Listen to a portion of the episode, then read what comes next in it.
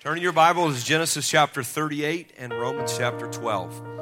Genesis chapter number 38 and Romans chapter 12. We're coming to the end today of our sermon series on Sundays in the month of February. The month of February has been a month of renewal, a month of spiritual renewal. And uh, through our times of focused prayer and through our times of specific fasting, those that have participated been a part of this have experienced spiritual renewal, a new way of thinking, a new set of values. And it's not like brand new, but it's like renewing what was there when you were first born again. It's renewal. And so during this month, we've experienced spiritual renewal. And we focused on the three spiritual or Christian practices mentioned in the Beatitudes in Matthew chapter number six when ye give, when you pray, and when you fast. And so all of these things together help bring about spiritual renewal. Prayer gives us authority over Satan and the ability to combat the powers of spiritual wickedness. Fasting gives us power and authority to defeat our flesh, which is a worse enemy than the devil. And we can't defeat it by unless we learn to deny it through times of fasting. And then last week we talked about how giving enables us to overcome the influence and the influx and the virus of this world. Our three enemies the flesh, Satan, and the world. And these spiritual disciplines of prayer and fasting and giving help us to overcome them. So, today, to wrap this up, in Matthew chapter 6, we know that it says that um, why should we worry about what we're going to wear, what we're going to eat? And then he says, Oh, ye of little faith says something's wrong with the way you're thinking if you're stressed about all of this stuff. And so finally today, I want to focus on a renewed mind, a mind of faith. A renewed mind, a mind of faith. Because it would be a shame for us to go through this process of spiritual renewal this month and not take hold and take advantage of the new mind that the, the Lord is giving to us and operating in this new mind. Genesis 38 and 27 says, It came to pass in the time of her travail that behold, twins were in her womb. So she's travailing. This is a young lady named Tamar. And this young lady is travailing extra hard because she's got twins in her womb. In verse 28, and it came to pass when she travailed that the one put out his hand, and the midwife took and bound upon his hand a scarlet thread, saying, This one came out first. So there was a hand. It's birth, it's birth time, twins in the womb. A hand comes out. She wraps a little cord around it real quick, the hand goes back in the womb. Well, we know the first one that came out, the red, red thread on his, on his hand. Verse 29 It came to pass, as he drew back his hand, that behold, his brother came out. And she said, How hast thou broken forth? This breach be upon thee. Therefore, his name was called Phares. Phares means breakthrough or to to break out. And afterward came out his brother that had the scarlet thread upon his hand, and his name was Zerah. So there was two babies in the womb. It looked like one was going to come out, but the other came out first instead. His name was Phares, breakthrough. And this guy named Phares ends up being in the genealogy of Jesus Christ. Not Zerah, but Phares is the one who ends up being part of the supernatural thread that goes all the way back, that goes from Jesus all the way traced back to the first man, Adam, traced through Phares. Romans chapter 12 and verse 2. The Bible says in Romans 12 and 2, and be not conformed to this world, but be ye transformed by the renewing of your mind, that ye may prove what is that good and acceptable and perfect will of God. The good, acceptable, and perfect will of God. How many would like to be in the good, acceptable, and perfect will of God in your life? Amen? You really want to be in the right place. You really want, want God's purpose and will to happen in your life. Well, let me just put it this way. In your life, you've got twins in your womb. One of them is conformed, and the other is transformed. And these two twins in your womb, whichever one comes out, is going to determine your destiny. Conformed is not the perfect will of God. Conformed is not God's plan for your life. Transformed is God's will for your life. The reality is, you get to choose whether it's conformed or transformed. It will be conformed if your mind stays the way that it has been. But if your mind is renewed, then the baby that's coming out is transformed. Amen? A new creature in Jesus Christ. So the key to God's perfect will in your life is there's got to be a renewal of your mind, a renewing of the way that you think. Because there's a way of thinking that your circumstances and your situations would try to squeeze you into. Anybody know what I'm talking about? I mean, you try to have a positive mindset, you try to be full of faith, you try to believe God for great things, but your circumstances are squeezing your thinking into a different way of thinking. But through the renewal of your mind, amen, through the renewal of your mind, you can be transformed instead of conformed and God's perfect will can be accomplished in your life. Amen. How many want the if you got the want the will of God in your life, just set down your Bible for a minute and clap your hands, letting it be known, God, I want your will, your perfect will to be done in my life. Come on, let's give him praise as he's a good God and he's worthy. Worthy, worthy, worthy to be praised. Hallelujah. Thank you, Jesus. Amen. God bless you. You may be seated for just a few moments here. I wonder if there's anybody here today that would be interested in driving yourself crazy. Is there anybody that would like to drive yourself crazy? Um, I've heard before that um, if you want to lose your mind, try to figure out women. That's what somebody said one time. I know I can get myself in trouble here because it's about 50 50 here today, maybe even a little higher on the women's side. But if you really want to drive yourself crazy, try to figure God out. Because the Bible says his ways are above, above our ways, they're past finding out. His thoughts are above our thoughts. So if we want to try to, if, we, if you really want to drive yourself crazy, try to figure God out. Now, what goes along with that is trying to figure out the things that happen in my life good things, bad things. But it gets even more complicated. Good things that turn out to be bad things, and bad things that turn out to be good things.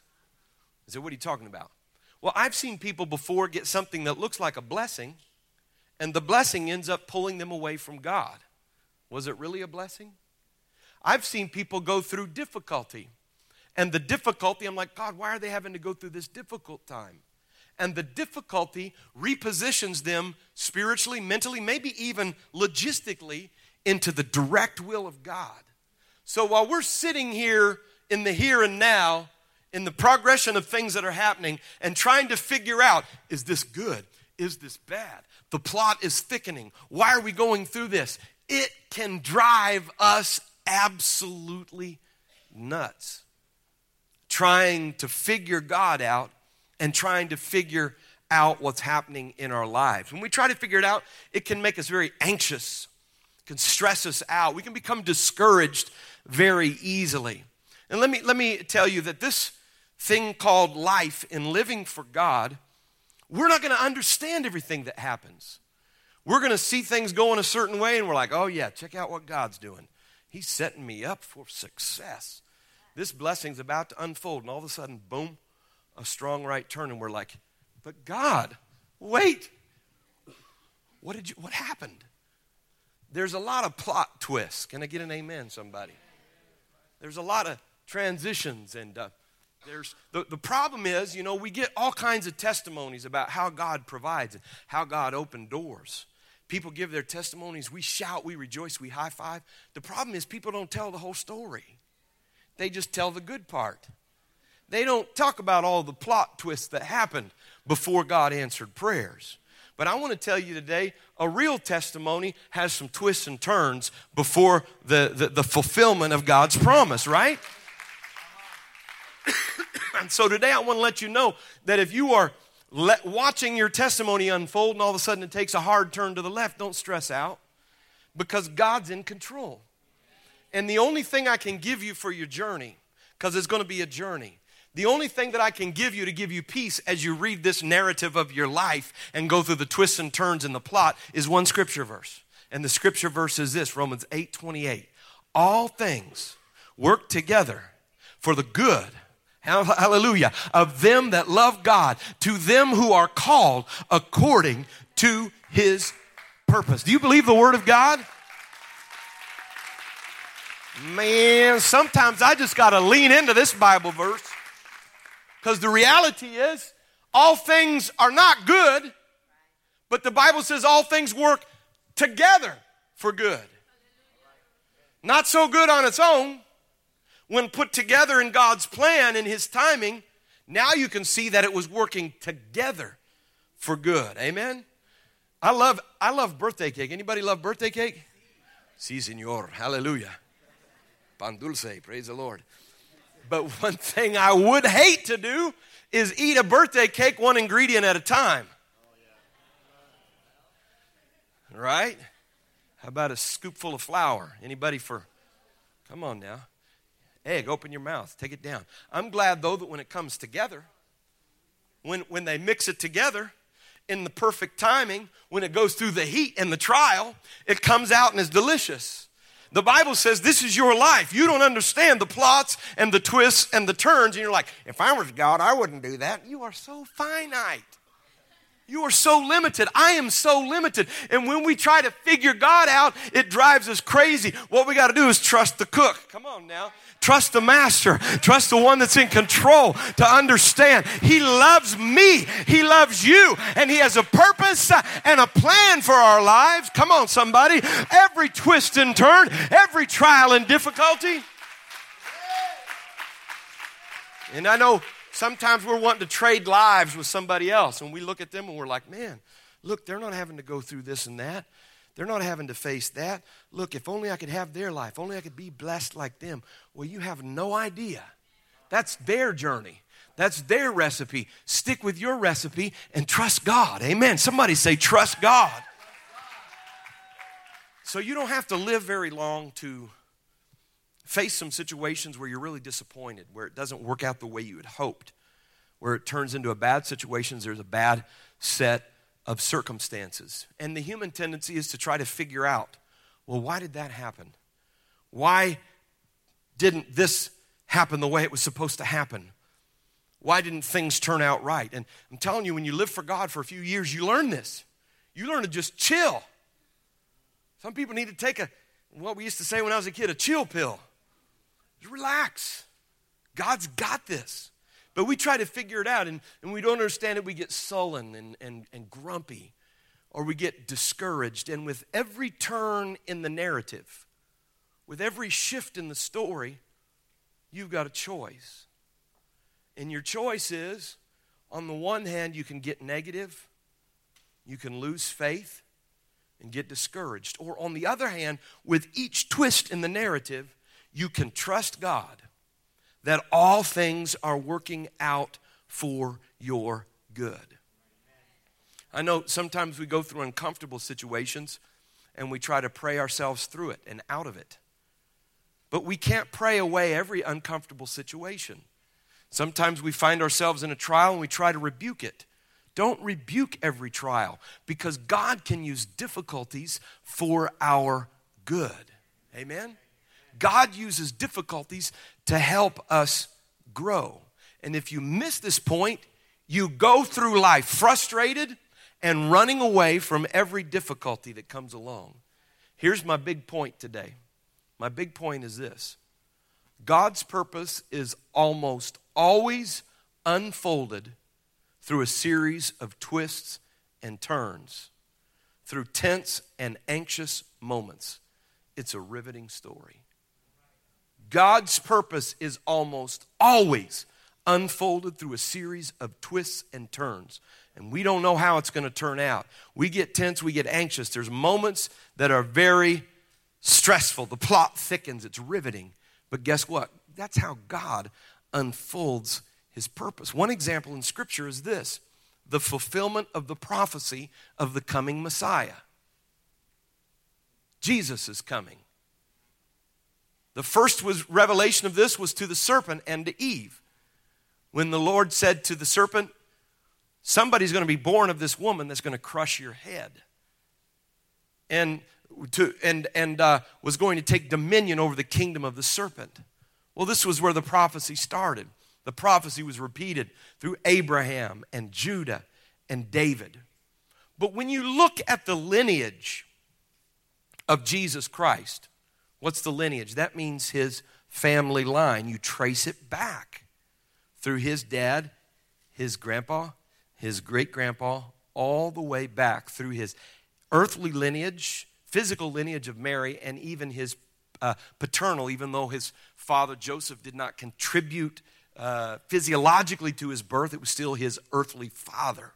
You trace it back and you find some very interesting twists and turns in the lineage of Jesus Christ. Interesting characters and sordid events. There's some, prize, some surprises in the lineage of Jesus. First one, one of them is a, is a lady named Rahab. She was in the lineage of Jesus. Her story is told in Joshua chapter 2. She was a prostitute who had a brothel in Jericho. And uh, she was the one that hid the spies from Israel when they came to spy out the land. She recognized that the God of Israel was the true God and didn't want to share in the fate of Jericho when Joshua fit the battle of Jericho and the walls came a tumbling down. So she became a part of the plan of Israel. She was a prostitute who deceived the civil authorities in her own city, and she became part of the lineage of Jesus Christ. She's listed explicitly in Matthew in Jesus' genealogy. Talk about a plot twist, huh? Talk about a little turn. Oh, this Christ child that's going to redeem humanity, born of a woman, sinless, from the lineage of a Rahab.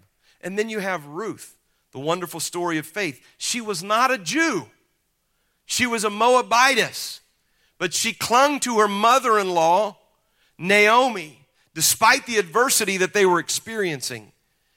She was a foreigner who was an ancestor of Jesus Christ. There's another one in there. Her name was Bathsheba. I don't want to spend a lot of time with her story, but David lusted after this married woman, had her husband killed, and the result of their sin was there were children that was born. And from one of these children, we see the lineage of Jesus Christ the wife of Uriah the Hittite. Talk about a twist and a turn. But the one I want to focus your attention on today is from the passage of scripture that we read. This young lady named Tamar. Well, the kids are out, so we'll just tell it straight. So here's the deal Israel, formerly known as Jacob, has 12 sons.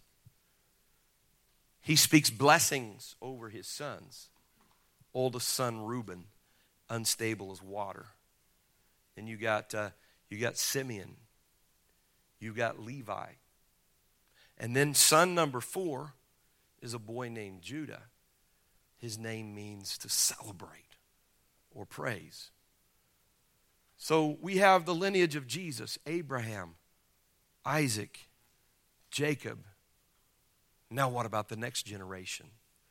Well, when you're reading the Bible, you read so much about one of his sons named Joseph that you assume, well, Joseph must be the chosen son through whom the lineage is going to flow. But that's not what happens.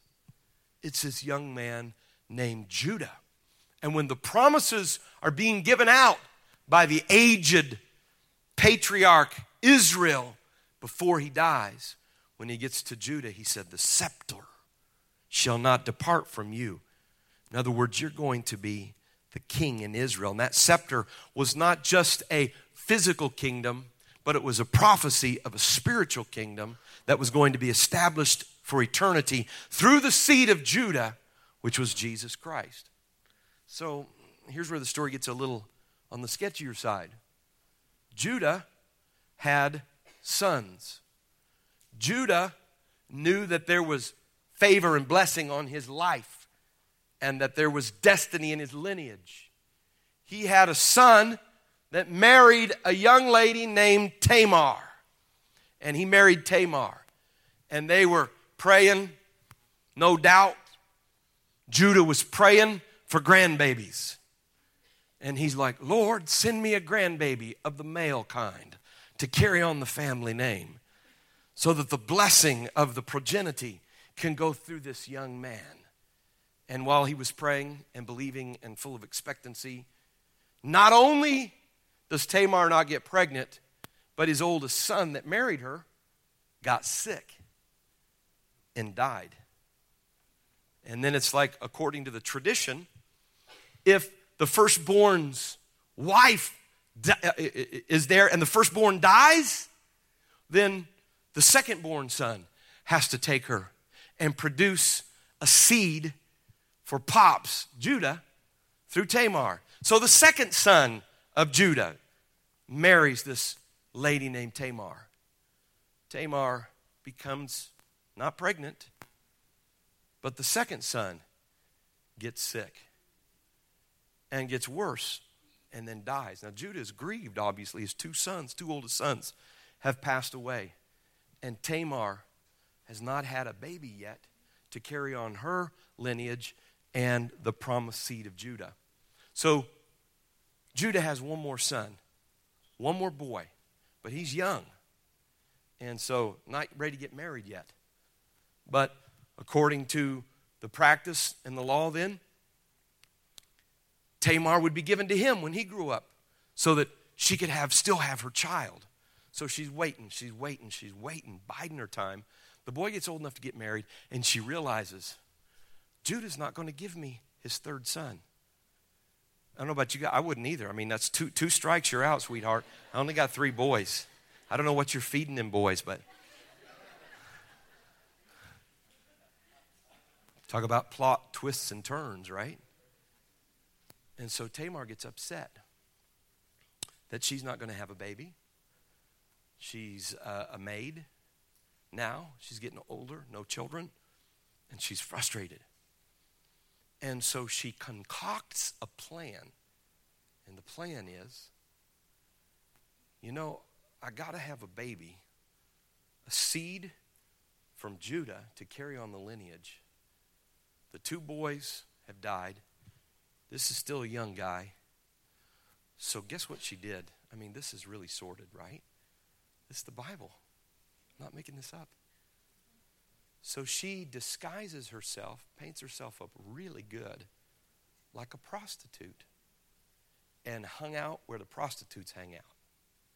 She wasn't one, but she disguised herself as one because she knew that Judah was coming through that day. And so when Judah comes through, Judah decides to have a tryst with this prostitute. Long story short, she becomes pregnant finally with the seed of Judah. It was her father in law. Ooh. It was through deception. It was a twisted, ugly set of circumstances. Can we agree on that? Can we just nod on that? This is an ugly twist right here. And when she becomes pregnant, to make it worse, she gets twins.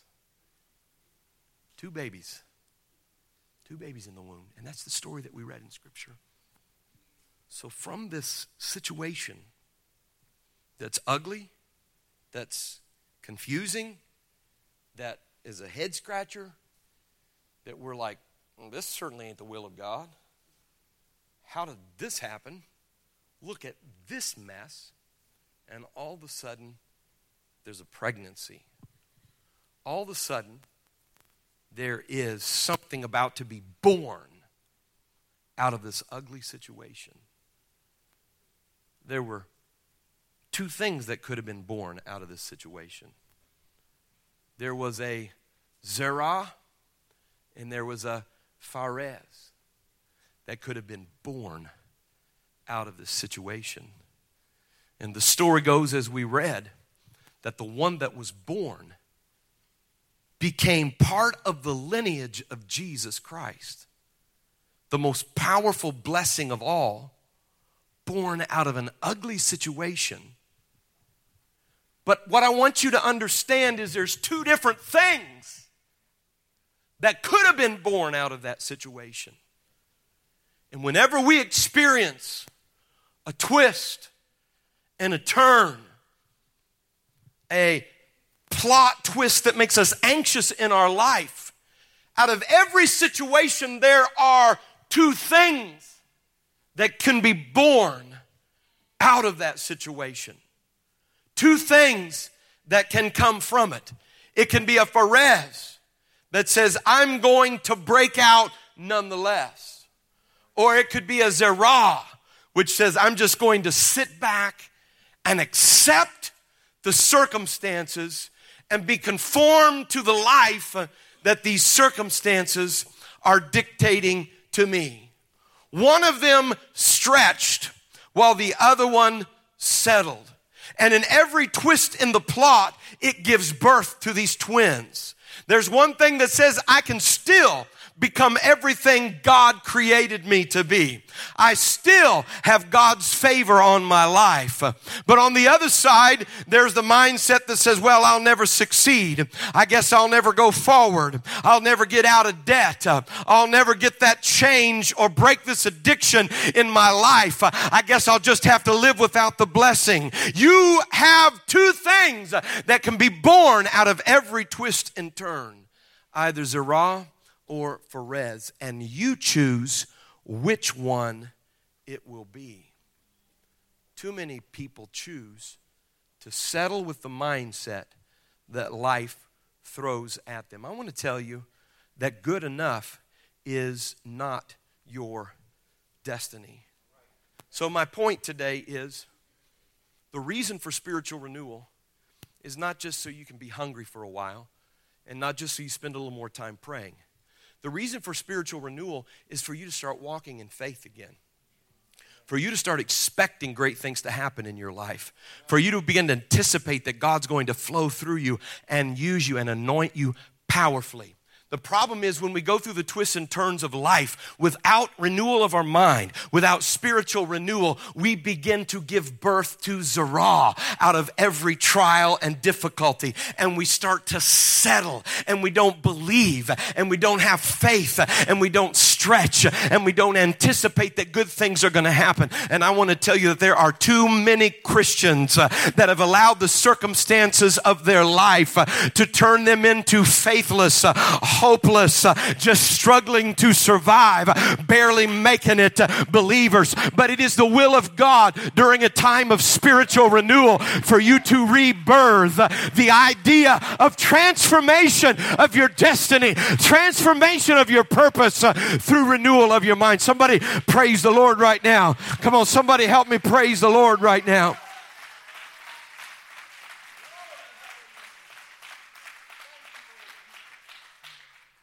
God has new levels inside of you. God has new things that He wants to do through you. Breakthroughs. But today I want to stir up what's on the inside of you. Sometimes we look at our limitations, our background, our family, things from our past, what you have observed, generational curses in your family, and it puts pressure on you to settle. Uh, well, I guess we'll always be in debt. I guess my kids will always be undisciplined. I guess my marriage will always be subpar. But you're the one that has to start believing again because there's two babies that can be born. One of them is conformed. That means I just got to stick with the way life's throwing it at me. The other is transformed. The only way you can be transformed is through the renewal of your mind. And I'm preaching today. I'm preaching today. Somebody here, I want your mind to get up out of discouragement, get up out of despair, quit giving birth to Zerah out of every twist and turn in your life, and let through even difficulty, faith, expectancy, breakthrough, amen. God's promises and power be born out of every situation. Come on.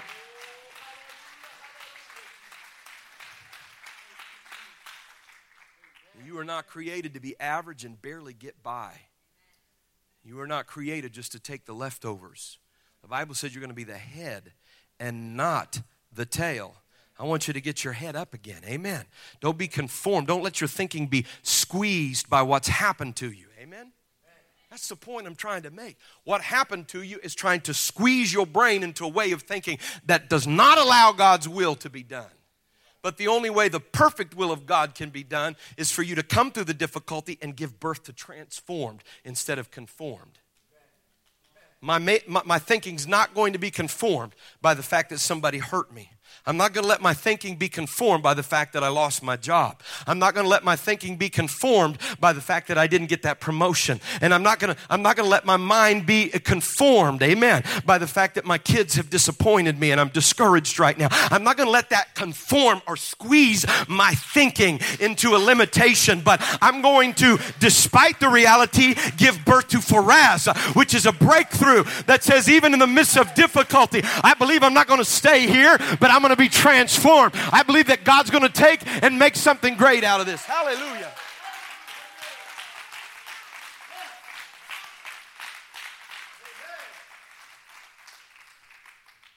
Out of incest, out of feigned prostitution is born the progenitor of Jesus Christ. Don't tell me God can't take something that ought to squeeze you into discouragement and turn it into a faith moment. That's the kind of God that we serve. And I want to encourage you today that don't let this be just a time of fasting and prayer and then go on with regular life. But somebody start walking in faith. Somebody start walking with confidence that believes God can take all things and work them together for my good. Come on. He's working it for my good. Uh, he's working it for my good. Hallelujah. Oh, praise Him. Put your hands together and praise Him.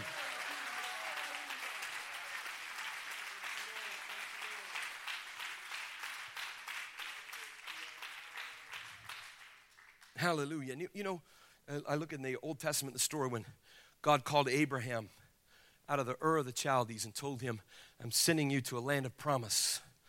I'm going to bless you big time.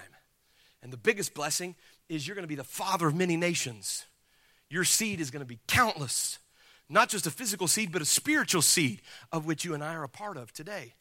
We're sons and daughters of Abraham through Jesus Christ, right? The spiritual inheritance. God gives his promise to this old ancient man living in Ur, and he leaves, and he's heading to the promised land. He's on his way to Canaan and he gets halfway there to a place called Haran, which means parched, a dry space, and he stops. And he puts his tents there. And he stops halfway there. See, he's got his dad with him. His dad says, We've gone far enough. Abraham's like, Yeah, we, we went a long way. God told us to leave. We're halfway there, but it's getting tough. It's hard, it's difficult. Feels like we need to stop. They stopped halfway to the promised land. And that's where Abraham's father died. Halfway to God's purpose. Halfway to the perfect will of God. Halfway to the promises of God. And I fear that some of us because we allow circumstances to squeeze and conform our thinking into acceptance. Stop halfway. to where God wants us to be. And halfway, the bad news is not a paradise, halfway is a desert place, halfway is a parched place. If you're thirsty, if you're feeling parched right now, then you can, you can be for sure that you're not all the way where God's going to take you. You're only halfway there now. But the pressure is for you to give birth to Zerah, which says, let's just settle here. This is what it's going to be. But there's something in the spirit of a transformed mind that says, I can give birth uh, to Pharez uh, in the middle of a dry place uh, and believe that God has a perfect will that is ahead of me, that God has a perfect will if I will not allow my thinking.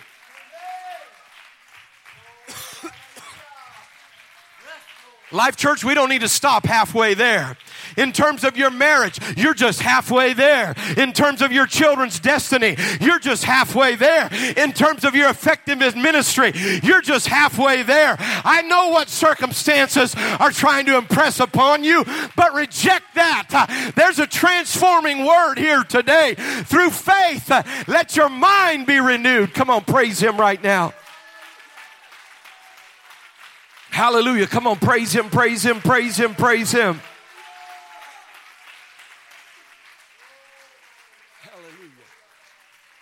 Hallelujah. And Terah decided I can't go any further. I know this isn't the promised land, but it's good enough. At least we can survive and make it. And we do the same thing. We start out right, big dreams, living for God, pursuing our destiny. But then when adversity comes, when there's a twist in the plot, we're like, what's the use? I'll never break this cycle of addiction. I'll never, never overcome this. My marriage can't get any better. I'll never accomplish my dreams. But today, through the Spirit, I want to light a transforming fire in you today. Hallelujah. You do what you can, and God will do what only He can. But if you give up, if you quit, if you stop, if you start giving birth to conform instead of transform, then you'll never see the perfect will of God. But I'm telling you today, get your mind renewed, get your spirit on fire, get your expectancy up, get your hope up again. Don't be a weakling, be a warrior. Come on, your dreams are worth fighting for, your children are worth fighting for, your marriage is worth fighting for, your health is worth fighting for. Can you believe in transformation? God didn't start you out to go halfway.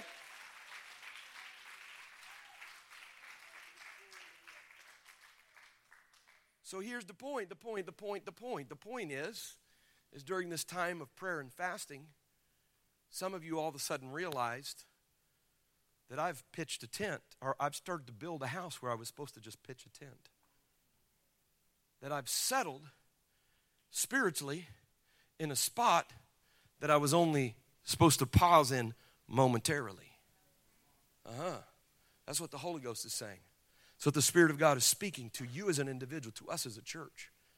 That you've made progress. You're definitely not in Ur anymore, but you're not in the promised land yet. You're not in the perfect will of God yet. So today is a challenge and a call that you've come off of this fast, uh, but that doesn't mean stop fasting. You've finished this time of focused prayer, but you need to keep praying. Amen. We talked about giving, but this is not just something for one time. This is a thing to make consistent.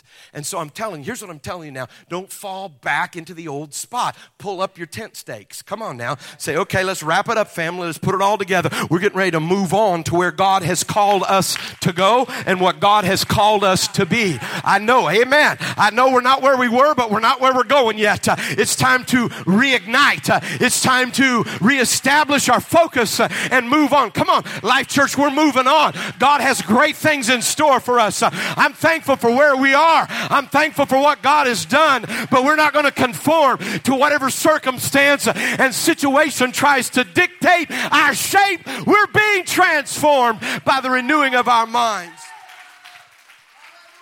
Oh, come on, praise Him, praise Him, praise Him, praise Him, praise Him.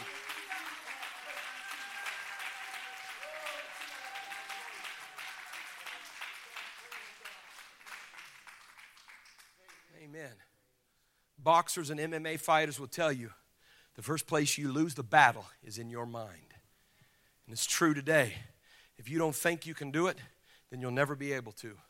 If you don't think it can happen, then it'll never happen. But somebody needs to get it in your spirit. This is just a season I'm going through. I'm just passing through. I'm coming into some new health. I'm coming into some new habits.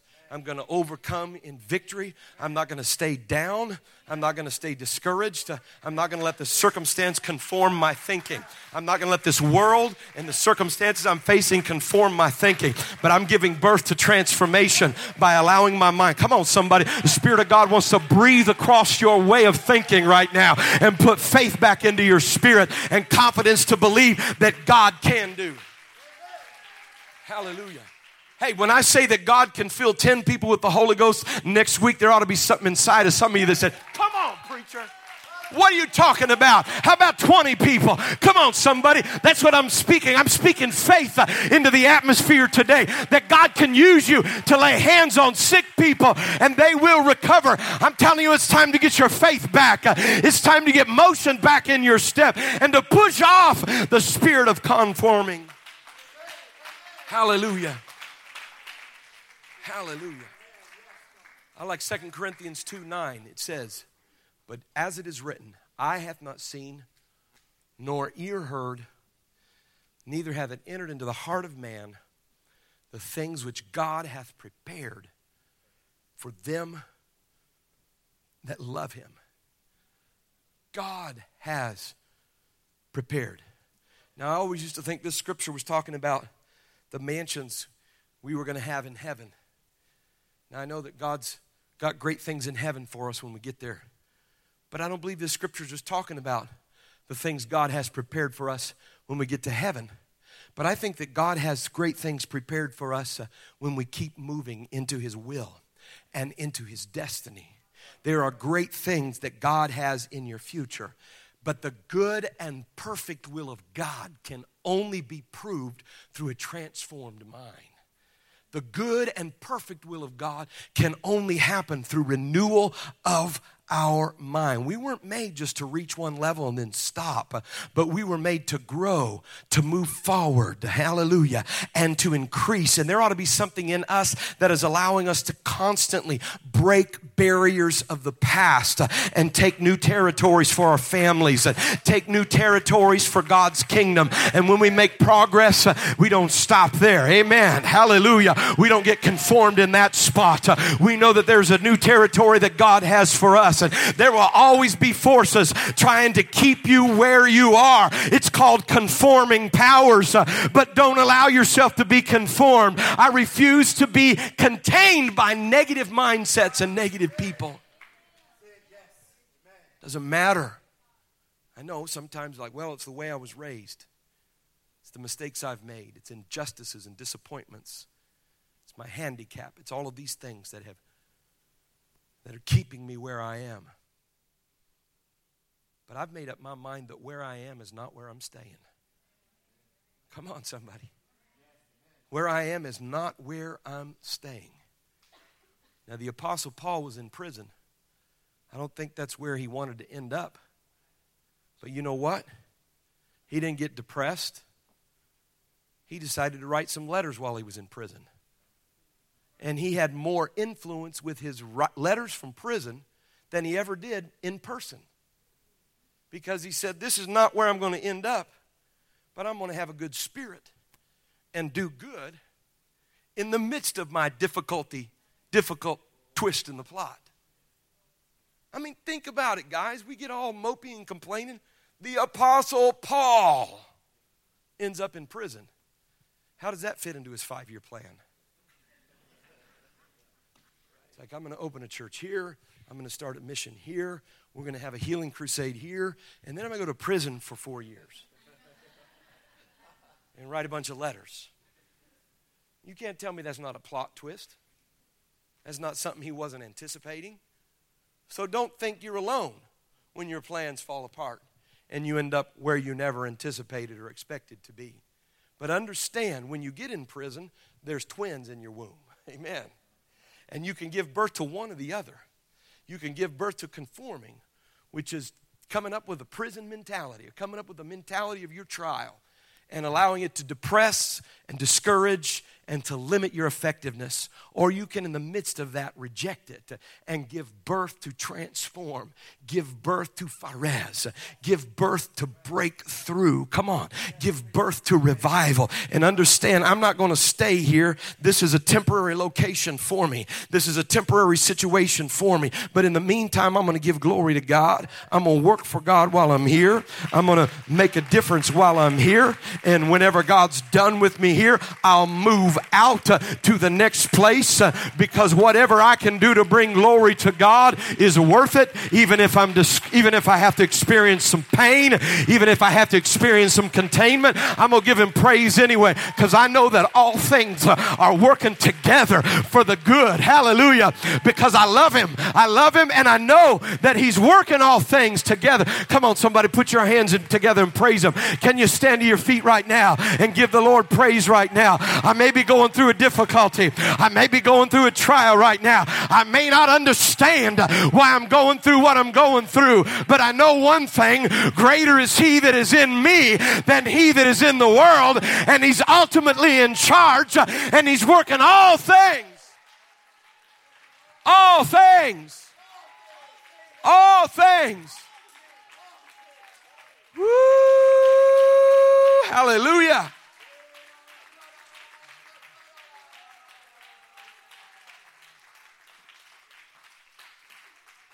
Hallelujah. One of the best things you can learn to do is just relax. I'm not talking about laying at home all day, but I'm talking about not stressing. Listen, if you're still getting upset about the things that upset you five years ago, it's time for you to grow up. Should I say that again? If you're still getting upset about the things that stressed you out and upset you five years ago, it's time to grow up. As I look back over my life, I see the things that I'm facing, the twists and turns in my life and in leadership of the church. And I am just riding it. It's, it's a blast. I'm like, who knows what's going to happen next? My Lord, this is cray cray. Check it out. Wow. And then I think about myself five years ago facing those things. I would have pulled all my hair out and you would have had a, a bald pastor, right?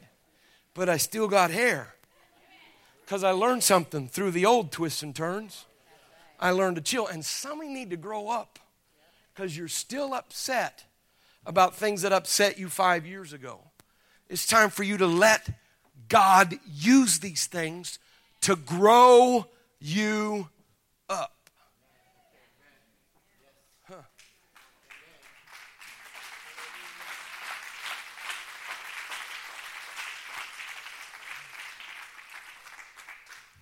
Some of you are like, God changed that man.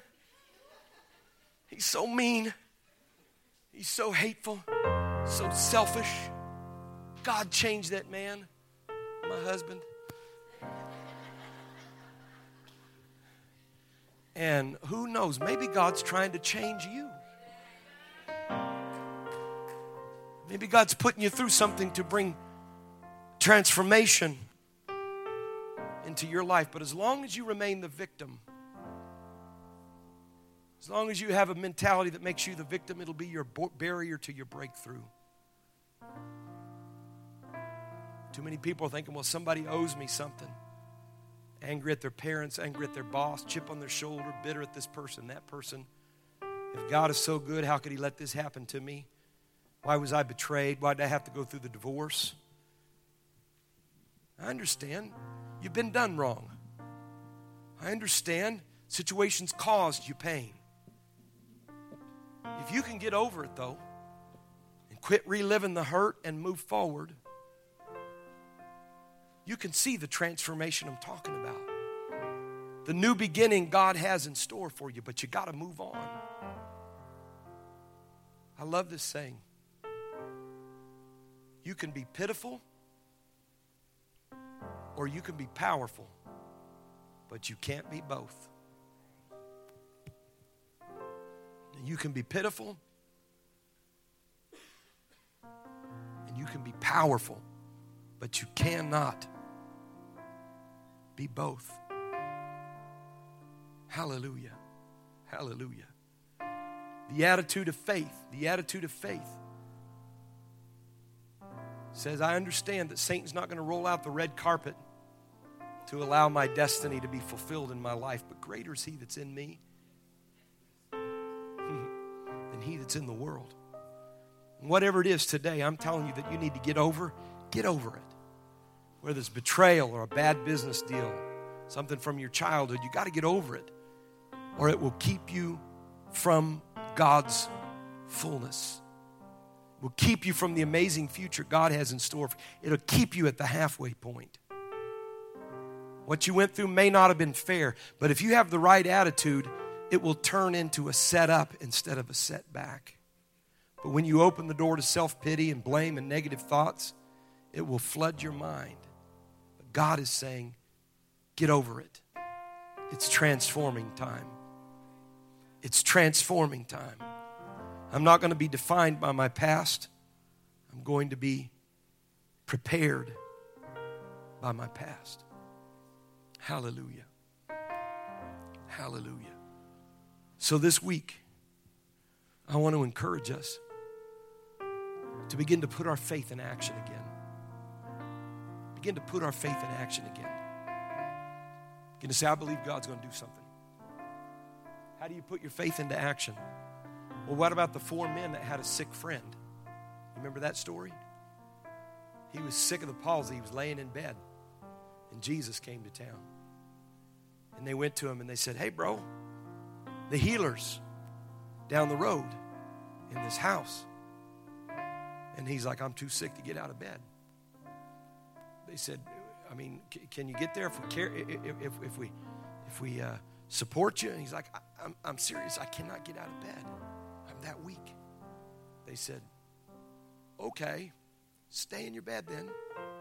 And they each grabbed a corner of that bed. And they walked out the front door of that house carrying a bed. You know what that is? That's faith in action. That's showing that you have faith.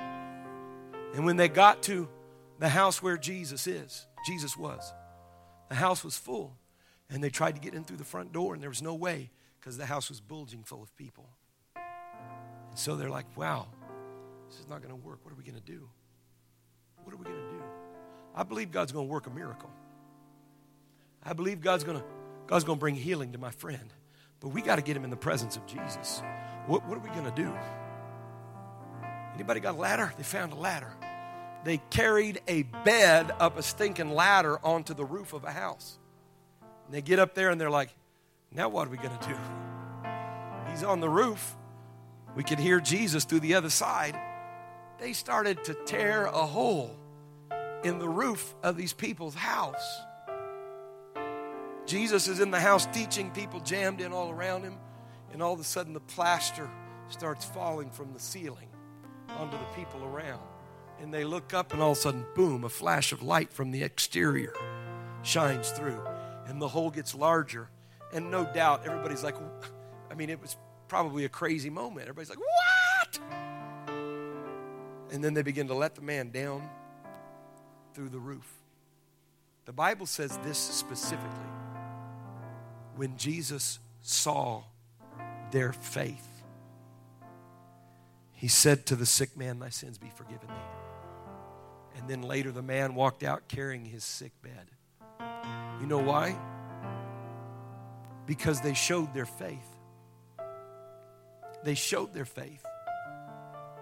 It wasn't enough for them to sit out, sit in the back, and say, Man, if my friend was here, I believe he could be healed. That wouldn't get the miracle. But they went and got him. And when they went and got him, it looks like just a, a task, like a pickup job. They're going to pick somebody up, they're, they're, they're going to do transportation. But the reality is, it was an act of faith. And some of you this week, you have some friends that are in bad situations. You have some people that need God, that you know need God.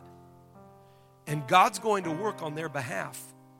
But you're the one that's got to exercise some faith using your transformed mind. The devil's tried to conform your mind into believing that you can't do it, that God can't use you because of all of these reasons.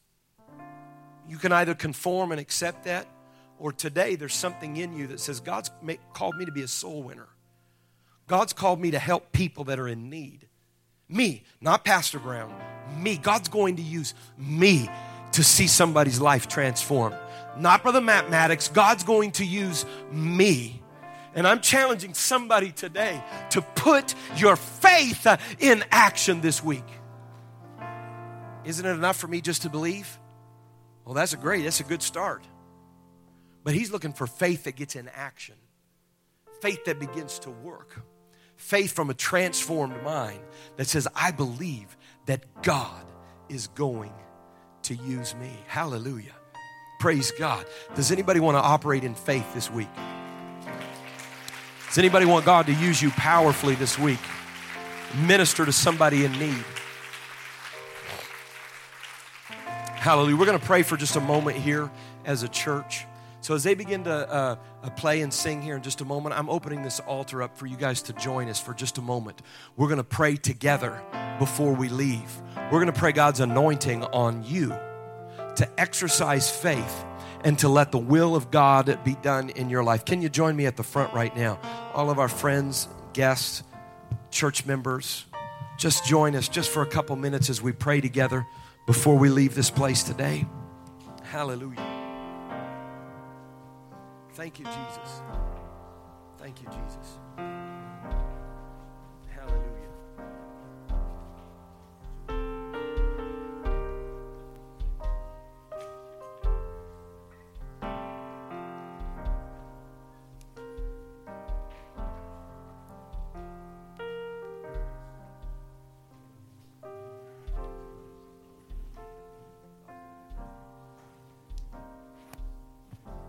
I'm going to loose the body right now to speak faith to one another. Before we pray, I want you to turn to somebody, maybe two or three people. You're going to look at them, point at them, shake their hand, whatever. And I want you to speak faith over them and, and declare to them that God is going to use them this week. I want you to speak it in faith that God's going to use them this week to speak a word of encouragement to somebody, to, to bring somebody out to the house of the Lord that needs a healing, that needs a revival. So, right now, Turn around to somebody. If you know them, you can call them by name. If you don't know them, say, hey, cutie. Come on, say it. Speak, speak a word of faith. I don't have time to go tell everybody. I want you to do it right now.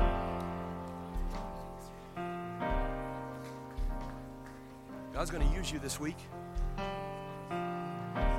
God's going to anoint you this week. Come on, speak that word. God's going to anoint you this week. If you'll put your faith in action, God's going to use you. God's going to use you if you put your faith in action. I need some people of faith with a gift of faith right now to lay hands as appropriate on the head of that person you just spoke that word to and begin to speak a word of faith over them right now. Come on, young people, I want you to practice it right now. In the name of Jesus, God, I release anointing and faith into this vessel, Lord God, to begin to operate in the gifts of the Spirit, to be sensitive to the prompting of the Holy Ghost. Give them courage like a lion. Give them courage like a lion to speak to somebody, to be bold enough to invite somebody and pick somebody up with their own car if they need to. Bring somebody that's sick, bring somebody that's hurting Bring somebody that's in need. In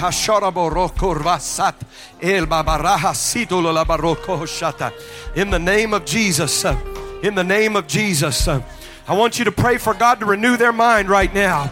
To renew their mind so God's perfect will can be done in their life. Come on, that's it. Uh, you've got the authority to do it. Speak the word right now. Speak it in faith. Speak it with courage right now in the name of Jesus.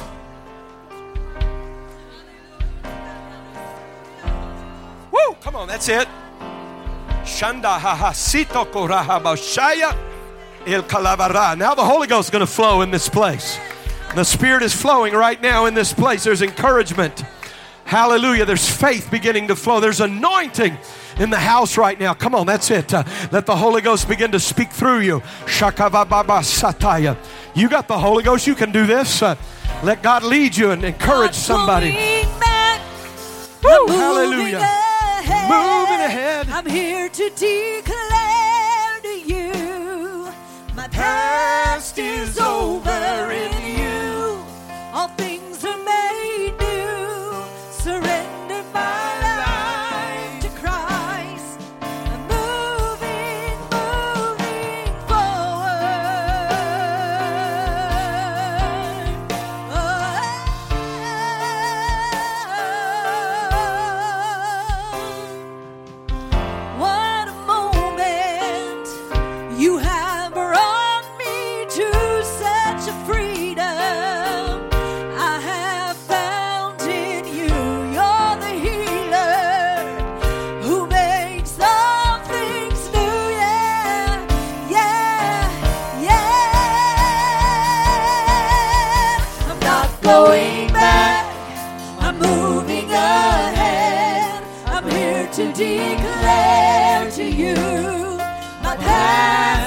over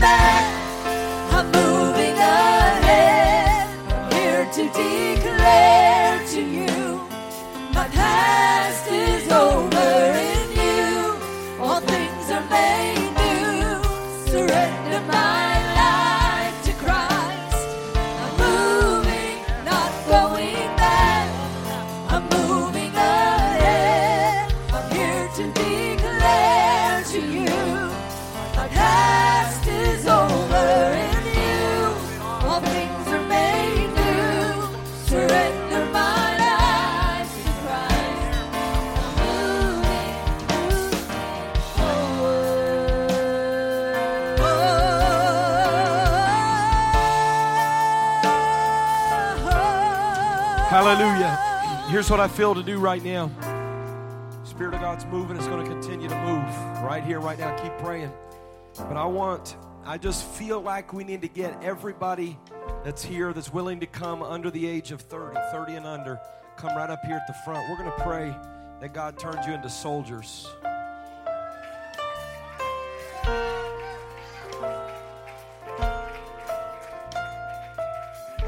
This is a powerful group right here. And if if, if everybody, come on, come on, just come all across here. Let's let's get in as close as we can. There's some of you come you sneak in here behind. Any of you else that are in the crowd, uh, 30 and under, I want you to come in here because uh, the, the the Satan would absolutely love to intimidate you into believing that for whatever reason that God can't use you right now. But I want to tell you that you are at the prime spot in your life for faith to begin to operate in your life. Gifts of the Spirit to, for God to use you powerfully. Hallelujah. And so I, I'm going to pray a prayer, and I'm going to ask some people of God who are not shy, but who are full of faith and, and have a vision with me right now that God's going to use these young people powerfully to begin to join with me. And the way you can join with me is I want you to come in and I want you to begin to pray for these young people. Begin to lay hands on them. That's all right. Do it in an appropriate way. Lay hands on them. Speak a word of faith over them. Declare that God is going to use them. And young people, I just want you to let the Holy Ghost flow for a little bit in your life right now. Is that all right? Because when the Holy Ghost gets a hold of you, it changes you. It makes you something you could never be without the power of the Holy Ghost. And the Holy Ghost is getting ready to fall in this place on some people in a way that's going to change the way you think about yourself, the way you think about your destiny, the way you think about your ability to do anything right now. God's going to send anointing flowing into this house right now. I see it and I sense it. So I need some of you people to just move in among these. Come on, come in right now. Find these young men and these young ladies. I want you to put hands on them and I want you to speak a word of faith upon them right now in the name of Jesus. Come on. There's some powerful young ladies, powerful young men here right now. Move among them. Speak a word over their life. Young people, let the gift of the Spirit flow through you. Don't be afraid to cry. Don't be afraid to let the Spirit of God begin to really impact your life right here, right now, today. This is a day where the Holy Ghost is going to move on you. This is where, where the Lord's going to anoint you. Some of you can hear God speaking to you that He's going to use you, that God's making promises to you afresh.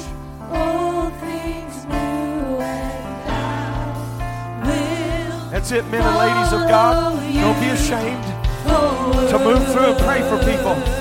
Speak a word of faith over them. Command healing and blessing. make